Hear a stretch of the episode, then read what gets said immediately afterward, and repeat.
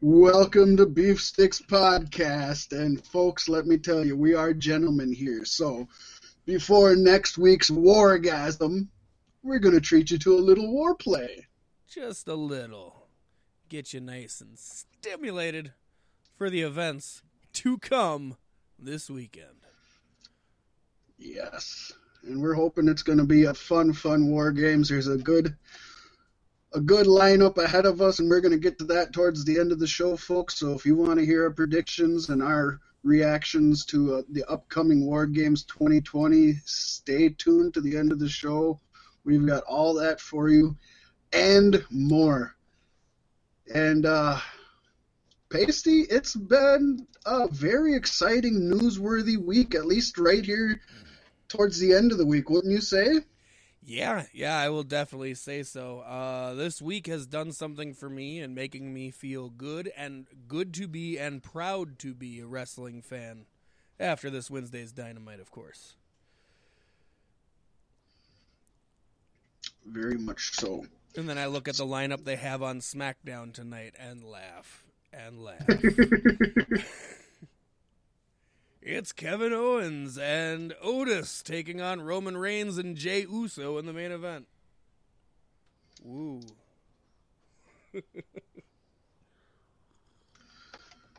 but um I guess that should uh that should bring us into the top of the show. I guess we can get right into it because that is kind of the big news of this week. You want to start us off here, Paystee? Yeah, I can do that course, folks, during this week's AEW Dynamite, winter is coming. The show ended with Kenny Omega defeating Jon Moxley for the AEW World Heavyweight Championship.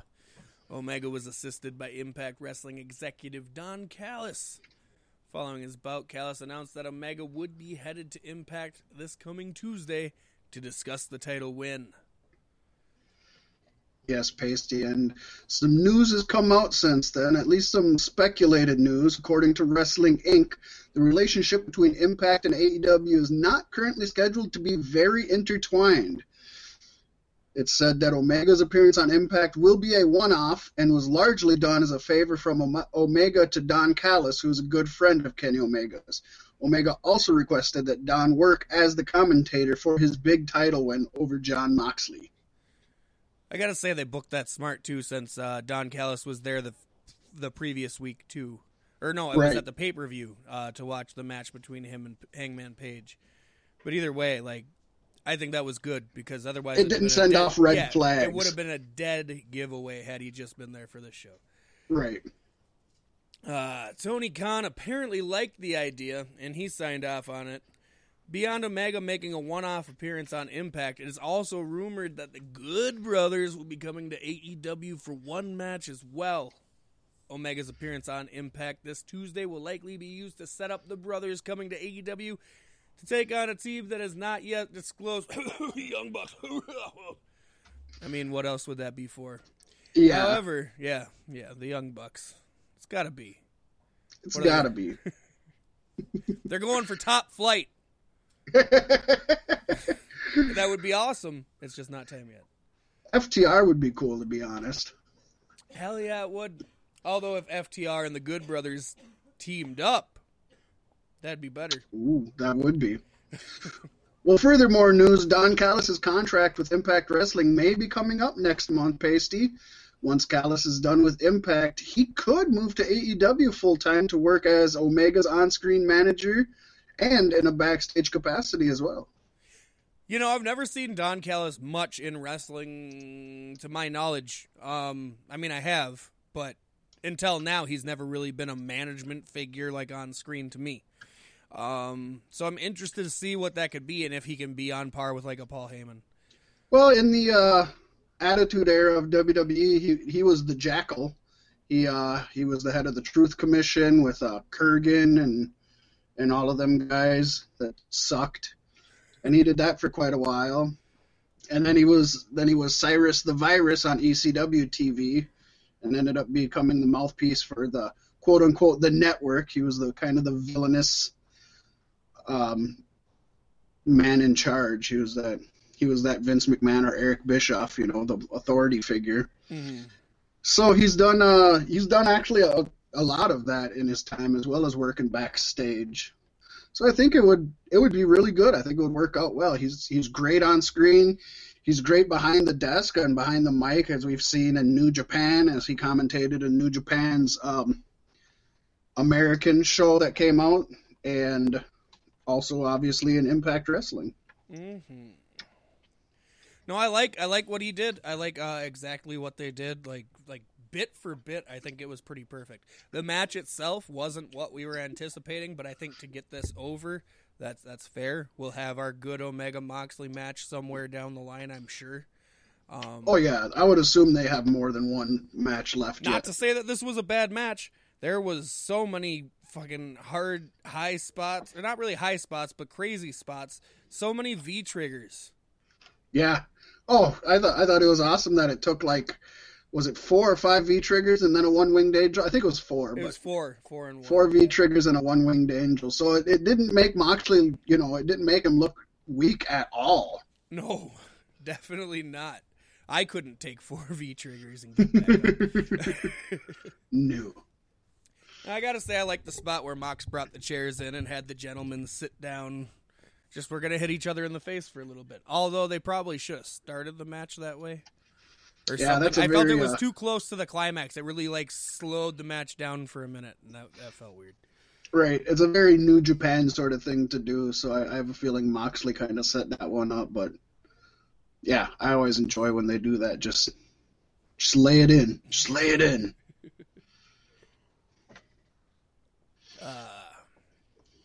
That's not all that's great on Dynamite from this week, but we're gonna talk about the rest a little bit more later. Yes, of course we will, because right now, Paystee, we need to get into this week in pro wrestling history. And this is a really fun one. Paystee, it was December 5th, 1991. We saw the end of an era. And we're not talking about something like Pat Patterson passing away or The Undertaker retiring. No, this was when the Super Mario Brothers Super Show aired its final new episode. You see, in 1989, Nintendo capitalized on the success of its mega hit video game by creating a TV show for Mario and Luigi. What resulted was 52 episodes of an odd but beloved to this day series that blended live action and animation. So, what does this have to do with wrestling? If you don't know, stop listening now. Oh, of course, kidding. because I'm kidding. because the series starred pro wrestler, manager, and WWE Hall of Famer Captain Lou Albano as the titular hero. The program was always equipped with 80s era guests such as Albano, Albano's music video star Cyndi Lauper, Nicole Eggert, Danica McKellar, Ernie Hudson of Ghostbusters fame, Elvira, Patrick Dempsey in one of his very first roles, Maurice LaMarche, Vanna White, Magic Johnson twice, and fellow WWE Hall of Famers G.I. Joe himself, Sergeant Slaughter, and the rowdy Scotsman Roddy Piper. Sandwiched between these shorts were laugh track live action segments shot on fake stereotypical Brooklyn set that was an anime in between that was an animated version of the Super Mario Brothers that also starred Albano as the pasta loving plumber. Never The seen Mario song- eat pasta. the theme song was an awful rap, but the jewel was the end credits, which were accompanied by Captain Lou singing his own song and teaching us how to, quote, do the Mario. Basically, think like the Tootsie slide, but you only move your arms and from side to take one step. I love it. oh, it was so fun. It's such a guilty pleasure. I mean, it's awful, but it's It fun. was so fun, and it still is so fun because it's on like what is it on Hulu or Netflix? It's on something. I don't know. My kids have had a healthy diet of the Super Mario or the yeah the Super Mario Super Show, and that just it makes me happy that they got to enjoy that as well. Oh, that's awesome. It's just a little time capsule of, of 80s nostalgia, really. Oh yeah, I actually went 80s, down my own my own like old school nostalgia trip this week. I watched a big uh, Defunctland has this big documentary series on the whole career of Jim Henson, so that's what I've been diving into a lot. Oh, Yeah, like six hours of his entire life and career from the beginning of of the puppets, uh, the the puppet Sam that turned into Kermit all the way through to his funeral. Yeah, if you guys want to see something fun of some uh, old school Kermit, oh, I gotta try. I'm gonna have to try to look up and remember what the name is. But he was the uh, he was the the spokesman for a coffee company. Uh, was like his before Sesame Street or anything else, and um, basically it was just Kermit just really main Wilkins Coffee. Look up Wilkins Coffee or, or Kermit Wilkins Coffee and and just hit the compilation because Kermit's sitting there stabbing this guy, shooting him with a gun, electrocuting him, pushing him off walls, just just anything that he can do, throwing hot coffee on him, lighting him on fire. Kermit's just a dick. Oh, Kermit Just was a a dick even in the early ass. days of Sesame Street. Even in the early days of Sesame Street, snapping off on Cookie Monster for acting like a child and all kinds of stuff. Yeah, Great, it's- great stuff. It is good stuff. It's fun. Oh, Kermit. Oh, speaking It's of so Kermit hard to believe that Dark Crystal and, and Labyrinth were two of his worst things he created because they're so good. What do you mean by worst? That's that's they were the lowest points in his career.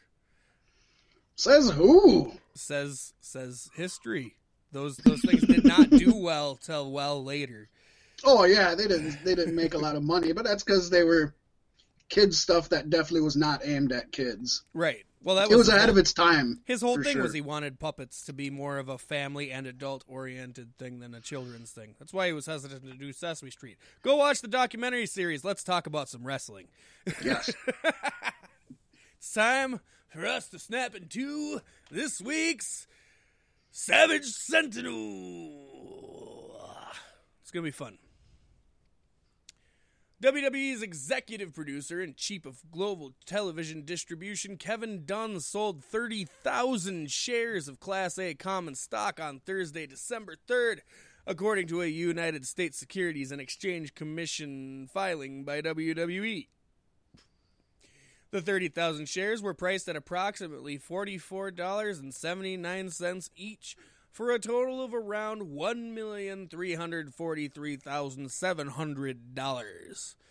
As we noted earlier this year, Dunn sold 33,000 shares of WWE stock on April 29th. That sale was around, worth around $1,500,180. He also sold another 21,809 shares on July 22nd for around $1,008,884. At the same time, WWE Chairman and CEO Vince McMahon and other executives cashed in. This week's SEC filing notes Dunn still has 73,811 shares of WWE stock left, so be sure to be tuned in for more information on this riveting story. It's it is interesting though, at least business wise. It's interesting when you see this kind of stuff go down. It just makes you it makes you wonder what they know that we don't know. Right? Or it could be anything. Um, they might just- know. It's weird seeing as I've been hearing lots about uh, Triple H. He's ran Raw and SmackDown the last like three weeks. So, yeah, I don't know. I don't. I don't know what that means for up higher. I don't know what that means for Vince's health. I don't mean, know what that means for Pritchard's health. Right. But uh, yeah, I think I think some things are really changing. Well, I know they said that the the opening segment of this week's Raw, which or SmackDown, I don't know what it was. Well, SmackDown aired like an hour ago, so not not whichever bad. yeah whichever one it was that vince mcmahon apparently it was his call to do they did an interview with alexa bliss and randy orton and bray wyatt i guess Yeah, and then Bliss jumped into Randy Orton's arms when Fiend came out. uh, apparently it was apparently that was all vince's call and he pushed really hard for it and most people backstage felt it was a poor opening sk- skit and probably shouldn't even happen at all and apparently vince was adamant about doing it uh, put it on there so i don't know They're gonna cuck the Fiend. Yeah. yeah, I don't know what's. I don't know what's going on there in Paystee. I really don't know what's going on in the mind of indie wrestler John Washington. He wrestles under the name Owen Travers. He's been arrested by the Las Vegas Metropolitan Police Department. The 33 year old is being accused of committing a sex crime against a juvenile. The Las Vegas Metropolitan Police Department currently has Washington under house arrest due to COVID 19 precautions. He's been charged with sexual assault against a child under the age of 16 and lewd acts committed by a person over 18 with a child. What a fucker. What a fucker indeed. I'm glad I don't know who he is, and I probably never will now. I tell you what, I'm gonna. I'm, I'm right now. I'm gonna go uh, sell his action figure and get rid of it. I tell you, Fat Mack, he's no James Ellsworth. That's for sure. Now I'm going to act like I did know all about him because I'm going to say Travers had a tryout for a match for Ring of Honor, has been a jobber on WWE SmackDown in 2018, and wrestled against Johnny Swinger on Impact Wrestling in 2019. Is that another John Morrison? No, that's Johnny Swinger. Although you never know. That's the one that goes to all the part the sex parties. That's the John Morrison when he goes to the sex parties. He's Johnny Swinger. Uh, the arrest occurred on November 25th, and the Las Vegas Metro Police Department are looking for additional victims of Washington. If anyone has information on Washington's crimes that or has been a victim of him, they are urged to contact the sexual assault section of the Las Vegas Metropolitan Police Department at 702 828 3421. Operators are standing by. Yes. Parents get your or children get your parents' permission to call. Right. oh, Paystee, that's uh that's Unless your shit. parents sold you to Washington, then you don't need Yeah, fucking permission. then you probably shouldn't talk to them about it. that is some really, really awful, shitty, horrible news. And we got some bad news coming up also, but I think we should get into some of the good news. Some of the best And, news. uh, Probably the biggest thing that everyone is talking about in the pro wrestling world this week is the fact that Stinger is all elite.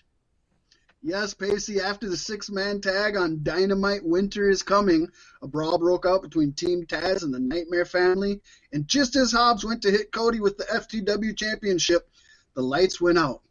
And Sting made his way to the ring as Team Taz bailed like little bitches. sizing up Arn and then Cody and then Dustin. Sting then made his way to Allin, who he hovered over as woo chants broke out. It was later announced that Sting has in fact signed a multi-year deal with AEW. Yes, indeed, Fat Mack. Sting signed with the WWE in 2014, was but was no longer under contract with the company as of this May. WWE removed all of Sting's merchandise from WWE shop this past October in dismay. also of note, Pro Wrestling Tees owner Ryan Barkan noted on Instagram today that Sting's new AEW t-shirt set a new record for the most t-shirts sold in 24 hours. Skull and crossbones shirt. Who would have guessed, huh? right?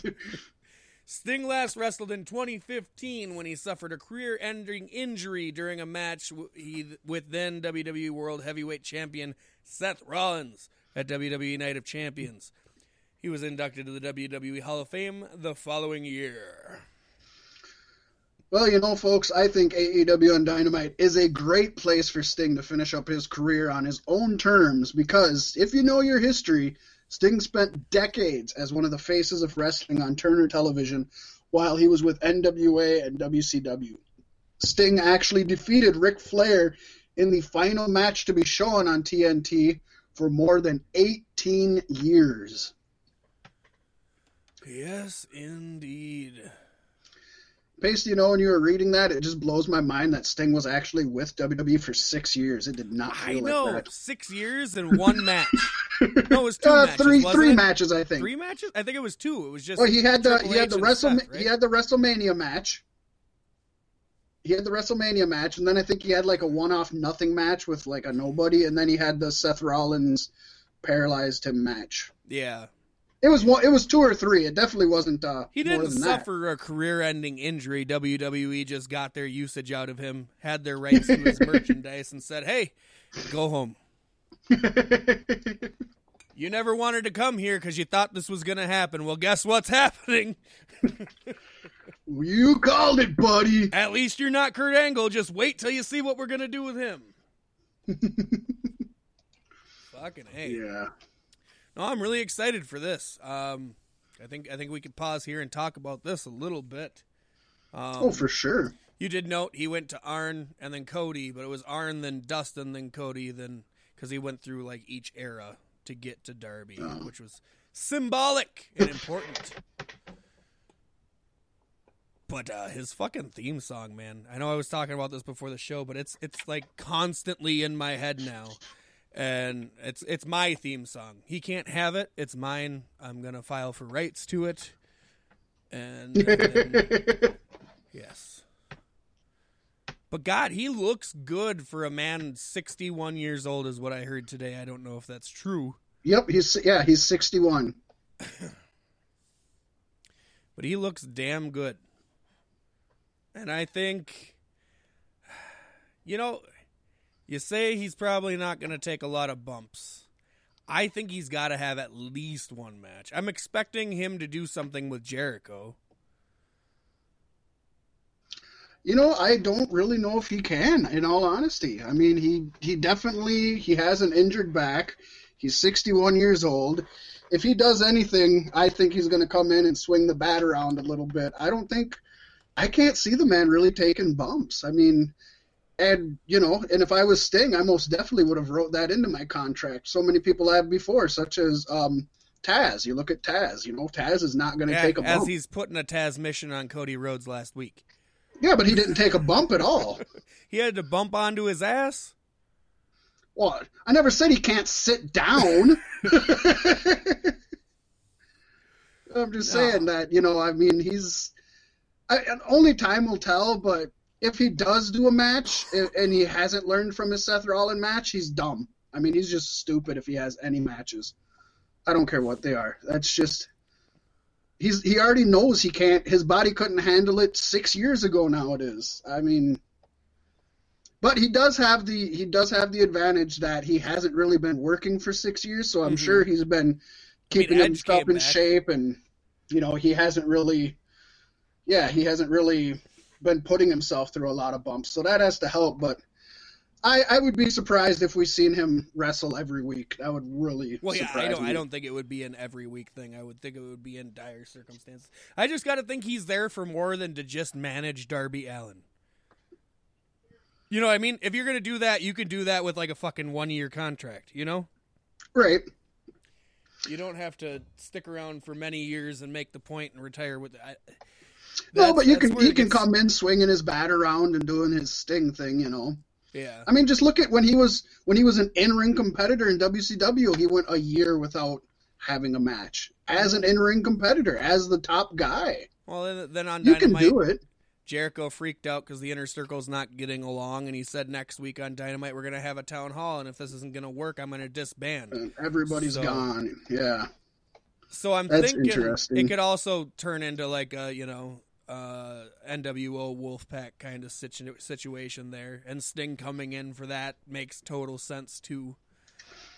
Am I the only one though who will be more than happy if we don't see another town hall meeting for another year? well, we're gonna see one next week. I know, but like that's that's good. We don't we don't need to do one every every two weeks or every three weeks or no, so. definitely not. Definitely. I do like the little hokey, gimmicky things that they do though, and it's fun. Oh yeah. It's a it's a good watch, and and anytime you can entertain me without actual wrestling going on in the ring is is, is good because I've spent enough time watching. WWE. Which is all just outside of the ring stuff and no wrestling.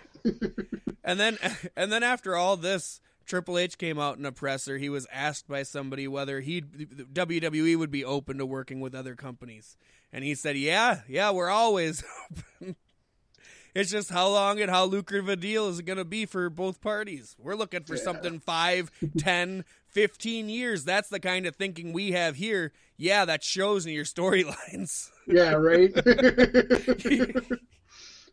Fucking hey. Definitely looking years out. It's funny stuff. I'm really looking forward to seeing what NXT does with War Games to kind of match up because, like I said, main event on SmackDown is Kevin Owens and Otis taking on Roman and Jey, and that's that's not great. it's not great. It's probably good, but no. What's sad though is that's going to bring in a hell of a lot more eyes than Dynamite, which is still sad. Dynamite had almost a million viewers this week. Yeah. So time will tell. We're all. I just think that we're all excited to see Sting back there, and I'm just happy to see him. You know, just I, I'm sure Just he didn't want the. again. Yeah, I don't. I don't think he wanted to end his career the way he did it in WWE. You know, like you said, if he could have one more match with somebody, I would prefer it be a young guy like a like a Darby Allin or something. You know, but I don't know. I don't think a young person is going to be able to. Obviously, he's got to be in the fourth. He's got to be the fourth man in the match uh, against Team Taz, right? It's Cody, Darby, Dustin, and Sting, and maybe he won't have to be involved in the match that much. But I, don't think he's got to be their fourth guy because now they Is got. there a match? Yeah, I'm assuming that's what they've been building to for the past five, six weeks with So Team it's Ricky, Taz it's Ricky Cody Starks and, and Brian Cage and Will or, uh, Hobbs, and Will Hobbs. So who would be the fourth person on their team? Taz. Taz doesn't wrestle. He's not wrestling. They'll probably be like the corner men or something. Probably. Taz's son. No, he better not wrestle.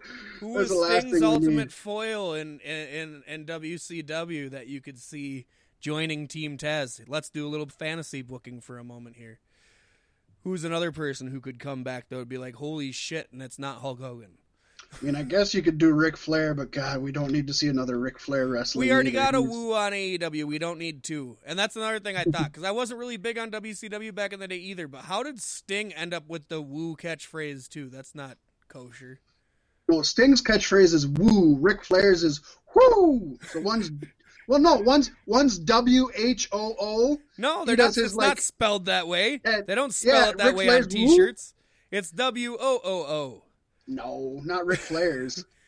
and Sting's is W O O. Sting has the call where he puts his where he covers his mouth up like Yeah. a megaphone and does the woo. It's Yeah. a lot There's a, shorter. there's a difference. There's a difference. One less. It's um, O. res- That's it's the wrestling. It's wrestling. There's a difference. So I'm gonna. People try wrestler. just like the RKO is different than the diamond cutter Paystee. Don't you know that? I wonder if it is. Uh, what if? Because because I think if I'm thinking back to to talking Shopomania, Nature Boys shit has four O's after it. So maybe Stings has two O's. I think you're Flair's right. I think three Sting- O's, and Nature yeah, it's Boy the length of the ooh. It's the length of the ooh, is what it is. You know, it's kind of like it's kind of like when you go from dating a girl named Lynn L Y N to a girl named Lynn L Y N N. You really got to be careful how you end it when you're talking to her, because if she thinks if she thinks you do a Lynn when Did it's supposed to be a Lynn, you're thinking of her, aren't you? Uh, this this is gonna be fun though. This is gonna be good, and um, it's good for Sting for getting a payday. You know, that's and and, in a company that's going to respect him. I mean, WWE we all knew from the beginning was never going to respect him, and I think Tony Khan definitely respects Sting. I think the difference is Tony Khan grew up on Sting. Vince McMahon, you know, was already running a well, he was running a wrestling company before Sting was even, you know, outside of um, UWF in California, you know, so I mean, come on. Vince is just always going to be Vince. Yeah. Uh, but it, it, Dynamite felt damn good.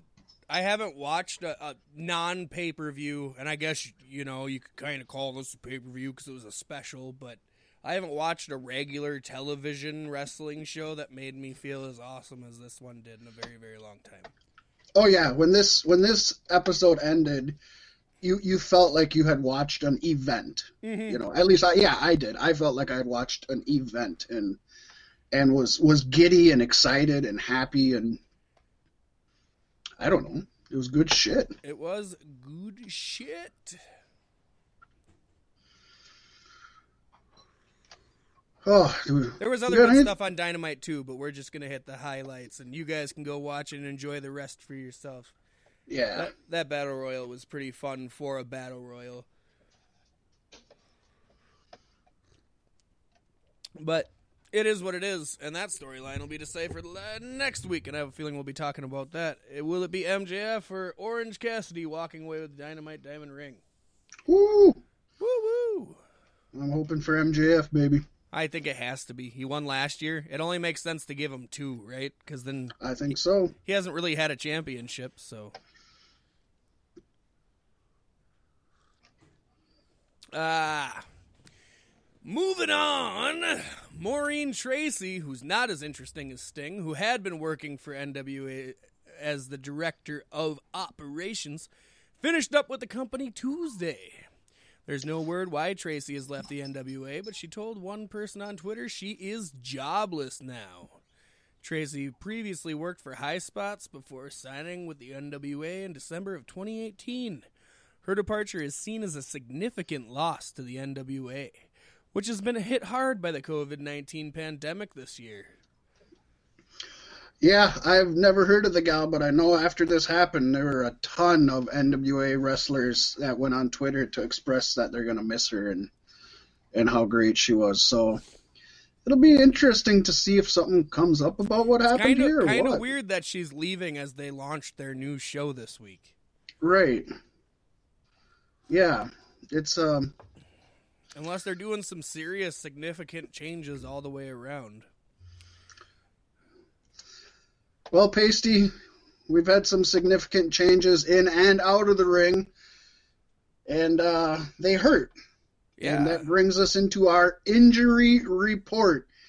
And Paystee, we're going to start this one off with a flashback to Matt Hardy and AEW because this week Jeff Hardy took a scary bump during the Symphony of Destruction match on Raw after diving from the top turnbuckle to the outside with a swanton bomb, putting Elias through a table to pick up the pinfall victory.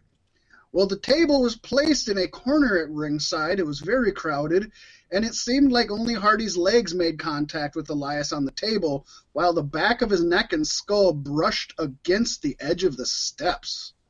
Scary, scary stuff. According to Dave Meltzer, he initially heard there was an expectation that Hardy suffered a concussion, but he was not diagnosed with one. However, it's still possible Hardy did suffer a concussion since many athletes don't show symptoms immediately after such scary bumps. And that's a scary one. Go look it up on uh, YouTube or online, folks, if you haven't seen it yet, because it's He like definitely trying cringy. to one up Matt. That's definitely what it was. Vince is like, look, look what your brother did. He was the talk of the town for three weeks. right. Oh man, boss, didn't I do enough for you when I took that spot off the top of the Hell in a Cell with Randy Orton? No. No. Now get out there before I call Naya.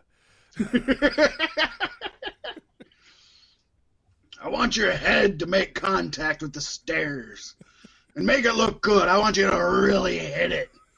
I want it to sound like the gong and people think Undertaker's coming back.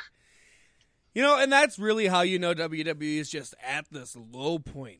Symphony of Destruction match. And that's not the first one we've had. I think they just did this between like Braun Strowman and somebody last year.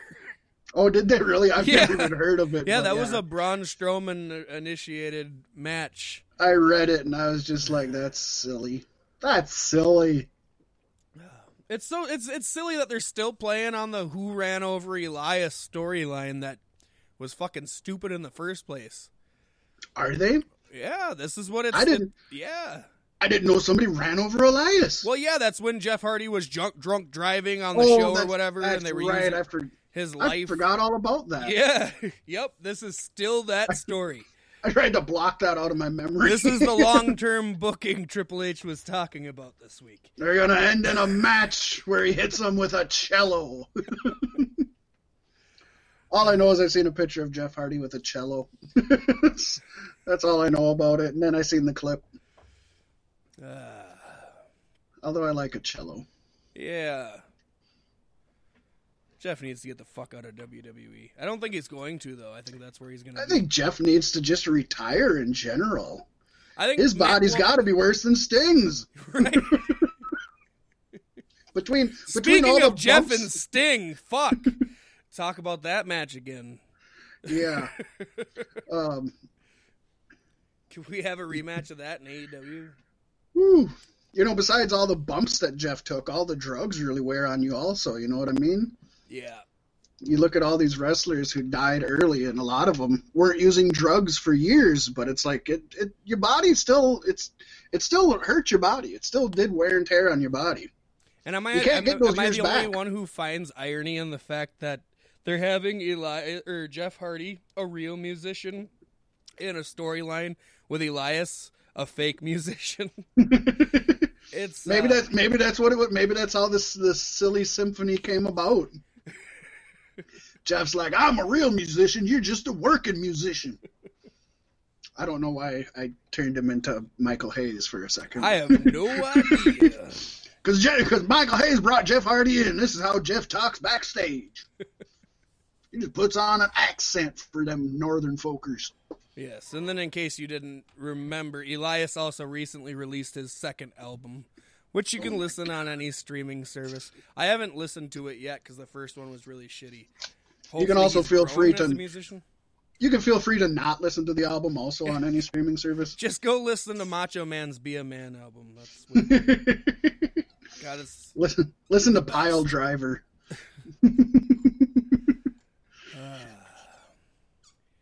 Boy, if those things aren't cringy enough, Paystee, this next guy. Yes, the transition you tried to bring into play over two minutes ago. Marty all right. Jannetty posted the following update on his Facebook page, noting that he has recently had reconstructive ankle surgery last week. His ankles now got double D's. Jannetty said he's doing well after the procedure. He also noted he's using a wheelchair and a cane to get around until he's healed up. God, that's got to be hard dragging yourself around the house in a wheelchair with a cane. Use That's- the cane that's to drag rough. yourself across. Don't you know you can I think use he- the wheels are made big so your hands can roll them, Marty. I think he like hooks the cane on, on something and pulls himself forward.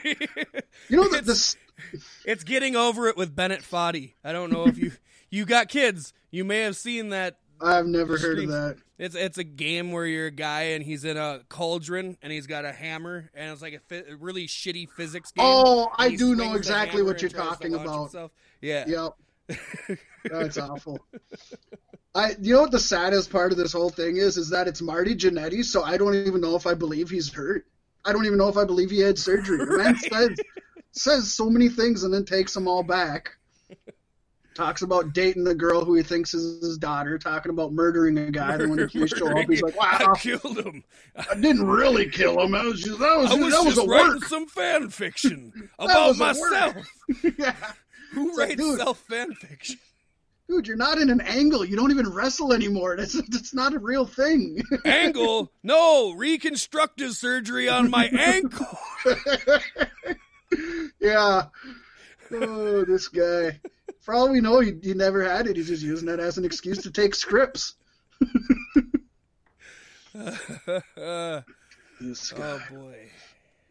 Well, Paystee, you know what? I heard that while he was in the uh, hospital getting surgery, he was just down the hall from our good friend Duane Gill. Oh, legend. Legend. Duane, you know, I Duane Gill does belong in the Hall of Fame. I don't care what he people does. say. He really does. But Duane Gill has been released from the ICU after suffering a heart attack. He is expected to go back home soon and to start transitioning into a woman. I mean, back to normal. Gill, Marty and him had been talking. Gill had multiple stints working as a WWE talent, with his first run coming between 91 and 94, where he served as the role of a jobber. In 1998, he was brought back at Survivor Series to face Mankind in the first round of a tournament to crown the new WWE champion. And then I think what most people remember him for the most, in the wake of Goldberg's popularity, WWE repackaged Duane Gill as Gillberg, a parody version of the WCW megastar who never won a match. Although he did end up getting a winning streak of sorts because during that time Gillberg defeated Christian to capture the WWE Light Heavyweight Championship. James Ellsworth has created a GoFundMe page. Him and James are uh, really good friends in real life, and uh, got a GoFundMe page for the former life, light heavyweight champion. The page was created to help pay for medical and living expenses. As of this recording, $1,029 has been raised of a 30,000 goal. So if you want to contribute to Gillberg getting back on his feet, go ahead and hit up GoFundMe and look up Duane Gill. Man, I know James Ellsworth and Gillberg already had their little getting together thing in the Indies since James left WWE, but I really want to see them lampoon the Sting thing from AEW this week. Where Ellsworth and a bunch of jobbers are in the ring and Gillberg comes down. Oh, that'd be fun.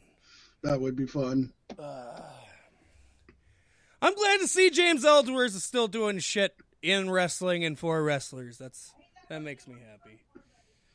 He fucked up, but he didn't fuck up as much as a lot of people do. That's true. That is true, and he's still out there living his life. Yep. Yeah, I thought for sure we'd never hear of him again.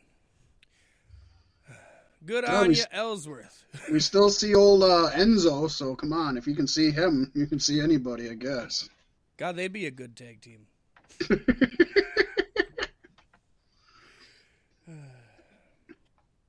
I'm still wondering who's going to pick Enzo up. He plays around with so many different wrestling companies. You got to assume he's going to get signed soon. Yeah, I don't know. I don't know. I don't know. I miss him. He was good. He was fun to watch. Shitty wrestler. Didn't know shit about his history, but I'm sure he's learned some in the years since we've actually seen him. So you would hope so. uh, Yes. Ronnie Massaro, the 39 year old brother of the late Ashley Massaro, was fatally stabbed outside of a pizza shop in New York City on Saturday. It was noted that Ronnie was struggling to turn his life around like a pizza cutter and had been battling alcoholism following Ashley's suicide on May 16, 2019. Ronnie had checked out of a rehab facility in Riverhead, Long Island, just hours before he was murdered. It's Pizzagate. I want to know where Marty Jannetty was November 21st. Probably writing another fan fiction about himself. He, he, rolled his fucking ankle running away from the pizza joint. Uh, in all seriousness, I, I feel bad for the Massaro family. This has yeah. been a rough few years for them. Um, God, you would hope it can't get much worse. So, right. Well, how many are left? yeah, yeah, right. I, I don't know. Yeah, how many uh, are left? it's a dwindling number, that's for sure. I have this feeling it's tied to that rehab facility, though. He, did, he must have did or said something wrong. It would, you know, it's very suspicious. Yeah, it's very suspicious. Hours you after you're out of well, most most users will turn themselves into rehab when they're in debt to their dealer. Right. that makes sense. There's your story. We finished it out for you. We got it. That's real fan fiction, Jannetty. you could learn a thing or two. Well, Paystee, there's somebody that all of us learned a thing or two from. Uh, anybody who's watched wrestling in the past, gosh, 60 years, has at least been touched by this person in some form or the other. Hopefully, he doesn't through... have to file a report about it, though. Hopefully not, because, you know, the fact is, Pat Patterson has passed away at the age of 79 after a lengthy battle with cancer. A true trailblazer of the industry, folks. Patterson was linked to many firsts in sports entertainment throughout his storied career, including the first ever Intercontinental title reign and the creation of the most fan loved event in WWE history, the Royal Rumble match. In a career spanning six decades, this Renaissance man left a mark on the industry, in the ring, on the microphone, and behind the scenes. Oh, yeah, let's do a Royal Rumble. It's like a Battle Royal, except everybody has to walk down he sold it as a reverse battle royal. Instead of you starting with you know 30 people and then it comes down to, to two, you start with two and then people start coming in as they go. So, uh-huh. yeah. There's there's a better way to do a reverse Royal Rumble. and It's been done. Where they're outside the ring, you gotta throw them in. Patterson began his career in 1958 in his native Canada before becoming a fixture in the Bay Area for nearly two decades. After winning the AWA Tag Team Championship with Ray Stevens in 1978, one of B-Stick's top underrated tag teams, Patterson moved on to WWE under the tutelage of the Grand Wizard. Ooh.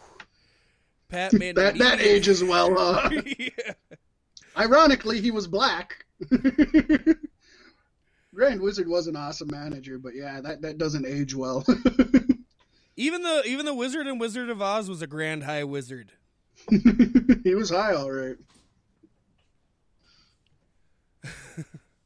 Pat made an immediate impact and became the first Intercontinental Champion in September 1979 in a definitely real tournament in Rio de Janeiro that definitely took place. Yes, for sure. Patterson's most legendary WWE rivalry was undoubtedly his war with Sergeant Slaughter, which capped off with boot camp matches and a brutally bloody alley fight at Madison Square Garden. Still a great match. I recommend anybody going back and watching that one if you want to see a gore fest. The one in Rio? Oh, I know. One of my favorite matches of all time. So great shortly before puts, shortly before puts the Pat... G1 tournament to shame. To shame. Let me tell you. Shortly before old PP's in-ring retirement in 1984, Patterson joined Mr. McMahon as a color commentator, even though you could barely understand the man. it did not last long. But even after hanging up his boots, Patterson was far from finished reimagining the possibilities of sports entertainment industry. In fact, in 1988, Patterson brought one of the most groundbreaking ideas to life, as we mentioned, creating the original me. format. He created me. I was born in 1988. wow. I didn't know you were Pat's love child. That's awesome.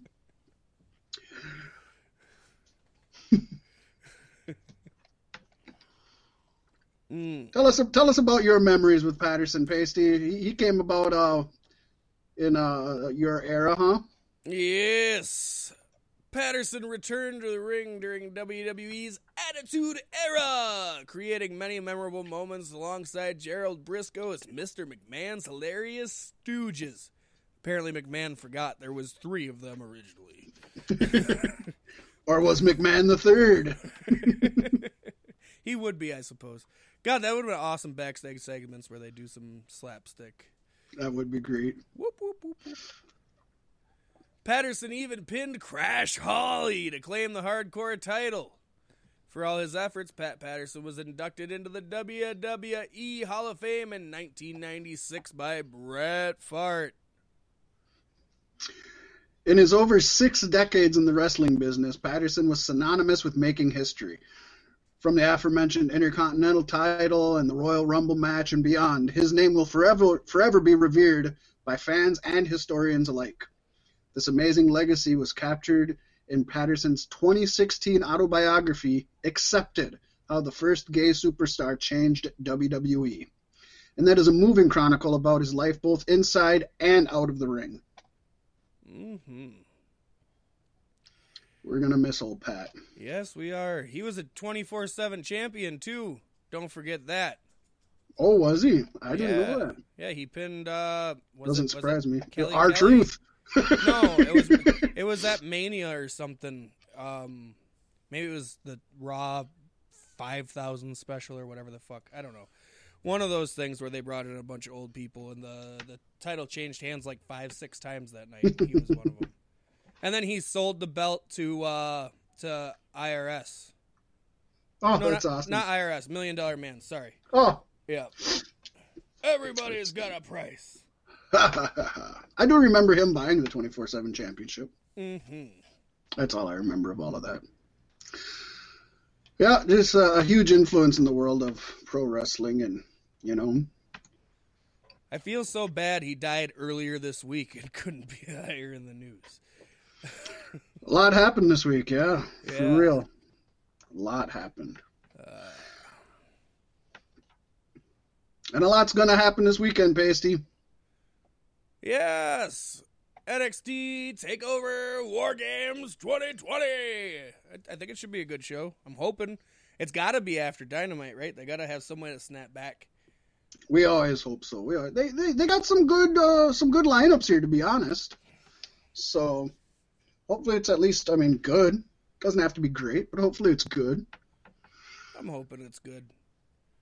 We are starting this out, Paystee, with uh, Timothy Thatcher versus Tommaso Ciampa. Yes. Not sure what the deal is going into this, but I got um, no clue myself. But, you know, it was a long time ago. We we had a big span where we didn't have Ciampa. Then Daddy came back home. I got to go with Daddy. He needs a win. He needs to do something. You know, I'm right there with you. I think uh, Tommaso Ciampa should get this one. So I'm going Ciampa. Why not? Yeah, this will be a fun fun match either way. It sucks that the only thing I'm really wanting to see out of Ciampa is a match with Gargano, though. That's that's what that's what hurts me. Like I'm not done with that yet. Bring bring that back, please. Oh, they've had some of the best matches. They really really have. Ah, and then next, and uh, we definitely don't pay attention to what our competition's doing or has done. It's a strap match, seeing Dexter Lumis take on the Cameron Grimes. I'm I'm actually this could be the sleeper of the of the whole pay per view. I'm excited so. for this. You know, I have I I remember last time Grimes was in that ladder match. I, I had put him out of my mind because I couldn't remember who he was. Then I saw him. I'm like, oh yeah, that guy. And Dexter Lumis, I haven't seen a lot of his work either. I've heard things. I, I know he's a Dexter Morgan character, which I kind of don't like, but whatever. I think this could be a good one. I'm looking forward to seeing what these guys bring out of each other. Yeah, I, they're they're both great uh, individuals. They both kind of got their start in Impact Wrestling and moved their way over to NXT. In fact, Dexter Lumis got his Dexter gimmick in Impact Wrestling when he was uh, stalking Christy Hemme and was very perv mode on her. so um, I, I'd be happy with either either one getting this, but with the strap match, I think I see the sadistic Dexter Lumis going over. Yes. I'm going to go with Cameron Grimes against my better judgment. But I am. He's a hell of an athlete, that's for damn sure. He is. And isn't his character that he's like a, a moonshiner or something like that? It, it's something. It's way different than he was in Impact, but he's grimy. Frank Grimes, or Grimy as he liked to be called. Oh, well, we got some more top notch talent coming up next in a triple threat for the North American Championship. Leon Ruff defending the title against Johnny Gargano and Damian Priest. I am missing the part where Leon Ruff got the title in the first place. I, you know what? When I was writing, when I was writing the, um, when I was writing this up for OneNote, I looked at it and it said Leon Ruff champion, and I was like, wait, no, that's not right. So I had to go back and look, and it's like, oh, he is the champion. So, So, at some point, yeah, he's something beat happened. Damian Priest, yeah, which is crazy to think. very crazy.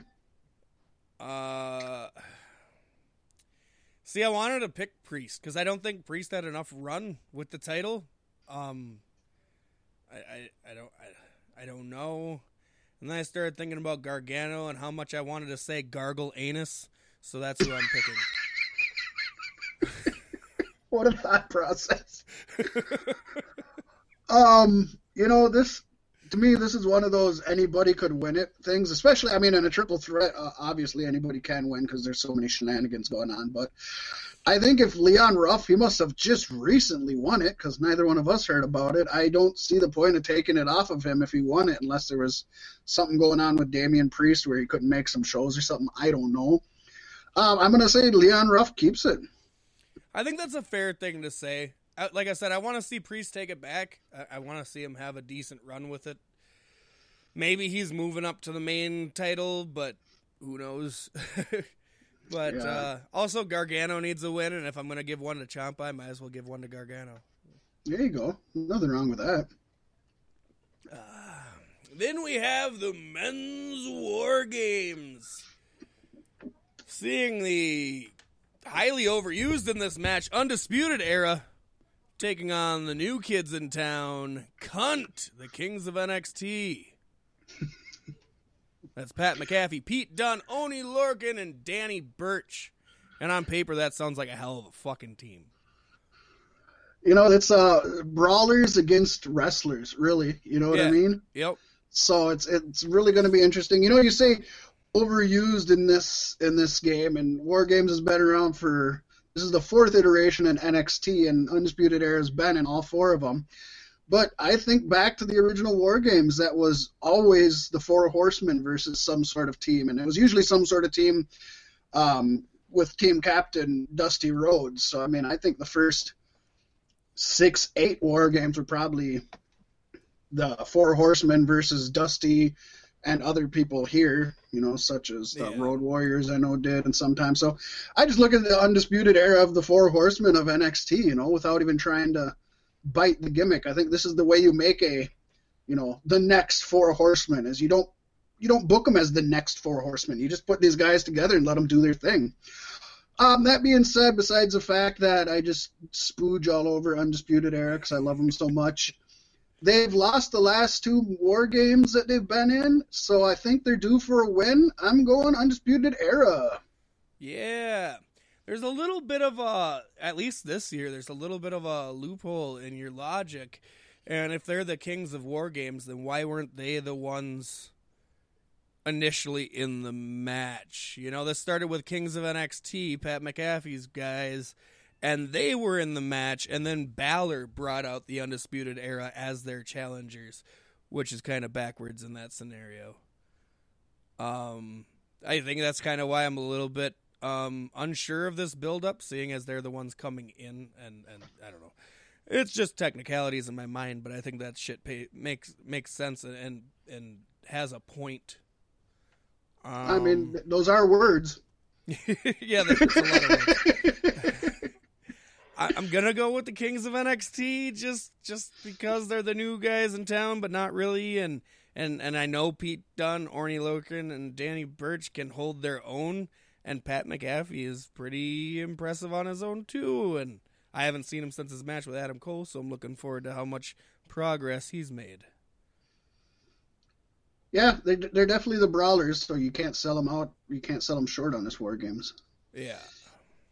And uh, the women's War Games, we got Team Blackheart represented by Shotzi Blackheart, Ember Moon, Rhea Ripley, and Io Shirai, taking on Team LeRae, Candice LeRae, Toni Storm, Dakota Kai, and Raquel Gonzalez. I'm looking forward to this one more than the men's war games, and probably more than anything else on the card.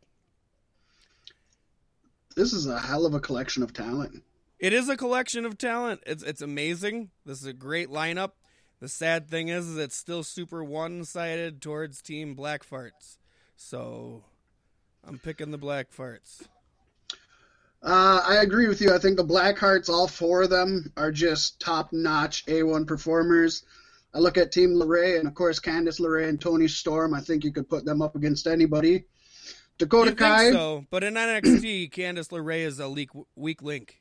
Just saying. Isn't that horrible? Yeah, Yeah. isn't that horrible? and You know Kai. That's where I look at it. Like they're both Yeah. weak links in their team, and it's So, um, yeah, I, I think it's and, and they've definitely been pushing Blackheart. I mean, they so they have plans for her to be all the those face of, women. I've seen all the cinematic build-ups to this uh, match where Yeah. she's like working on her war machine in the garage, and yeah, they're making her look awesome. So I'm hoping awesome. they're doing something with her. And then yeah, Ember Moon, Rhea Ripley, Io Shirai. How fuck can you go wrong? You can't. So yeah, I'm with you on there. Blackhearts all the way. Um, so what do we want to do for a tiebreaker, Paystee? We haven't got one of those in. I guess we can pick which War Games match is uneven due to pre-entrance. You know, somebody always gets fucked out of the match or something. Usually, What? last year, two of the women's competitors didn't even make it into the cage. Oh. You know what I mean? Yeah. So, is it going to be the men's match that has somebody that doesn't make it, or is it the women? Is that is that too loose though? Yeah, what if what if all teams get all their people in there? Uh, well, then that's the two options. Uh, does does is there an, a disbalance in either of the matches? Yes or no? Mm-hmm. Okay. Um, it's worded awkward, but I, I get what you're saying. um, what do you go? What do you got?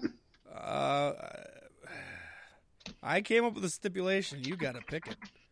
All right, I'm gonna say. I'm gonna say no. I'm gonna say both teams, uh, all all entrances, all entrants make their entrances and get into it. I'm trying to think of a great way to word this. I know exactly right. what you're saying, but it's just awkward to, to put it on paper. I'm going to say that yes, it's uh, everybody's even, and it, it, ends up being four on four by the time. Just have it say is there balance in the force. Yeah, I like that.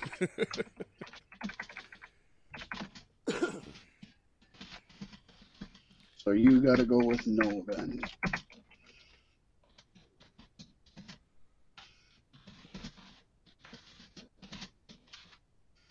All right. Woohoo! I think we're all ready for this weekend. I think we are. And we hope you are too. Feeling a little hot and heavy after this light war play. Hold off, though. Let this be a slow build. And next Friday, we will all have an ultimate wargasm together. Uh, love, spread it like cancer. Hey, I remembered it this week, Fat Mack. Oh yeah, you know, I mean, Pat Patterson reminded you. Yes. We told you guys last week stop spreading cancer like cancer and spread love like cancer. And I hope we don't have to tell another one of these stories next week. Hopefully not. Hopefully we're done with the cancer stories for a while. for 2020 for sure. Yeah. Can't we just get some more good old COVID deaths? I mean, Christ. Right, we haven't had any COVID news for a little while. Uh, well, I said the first one. You got to say the ending one. Time to snap out of it.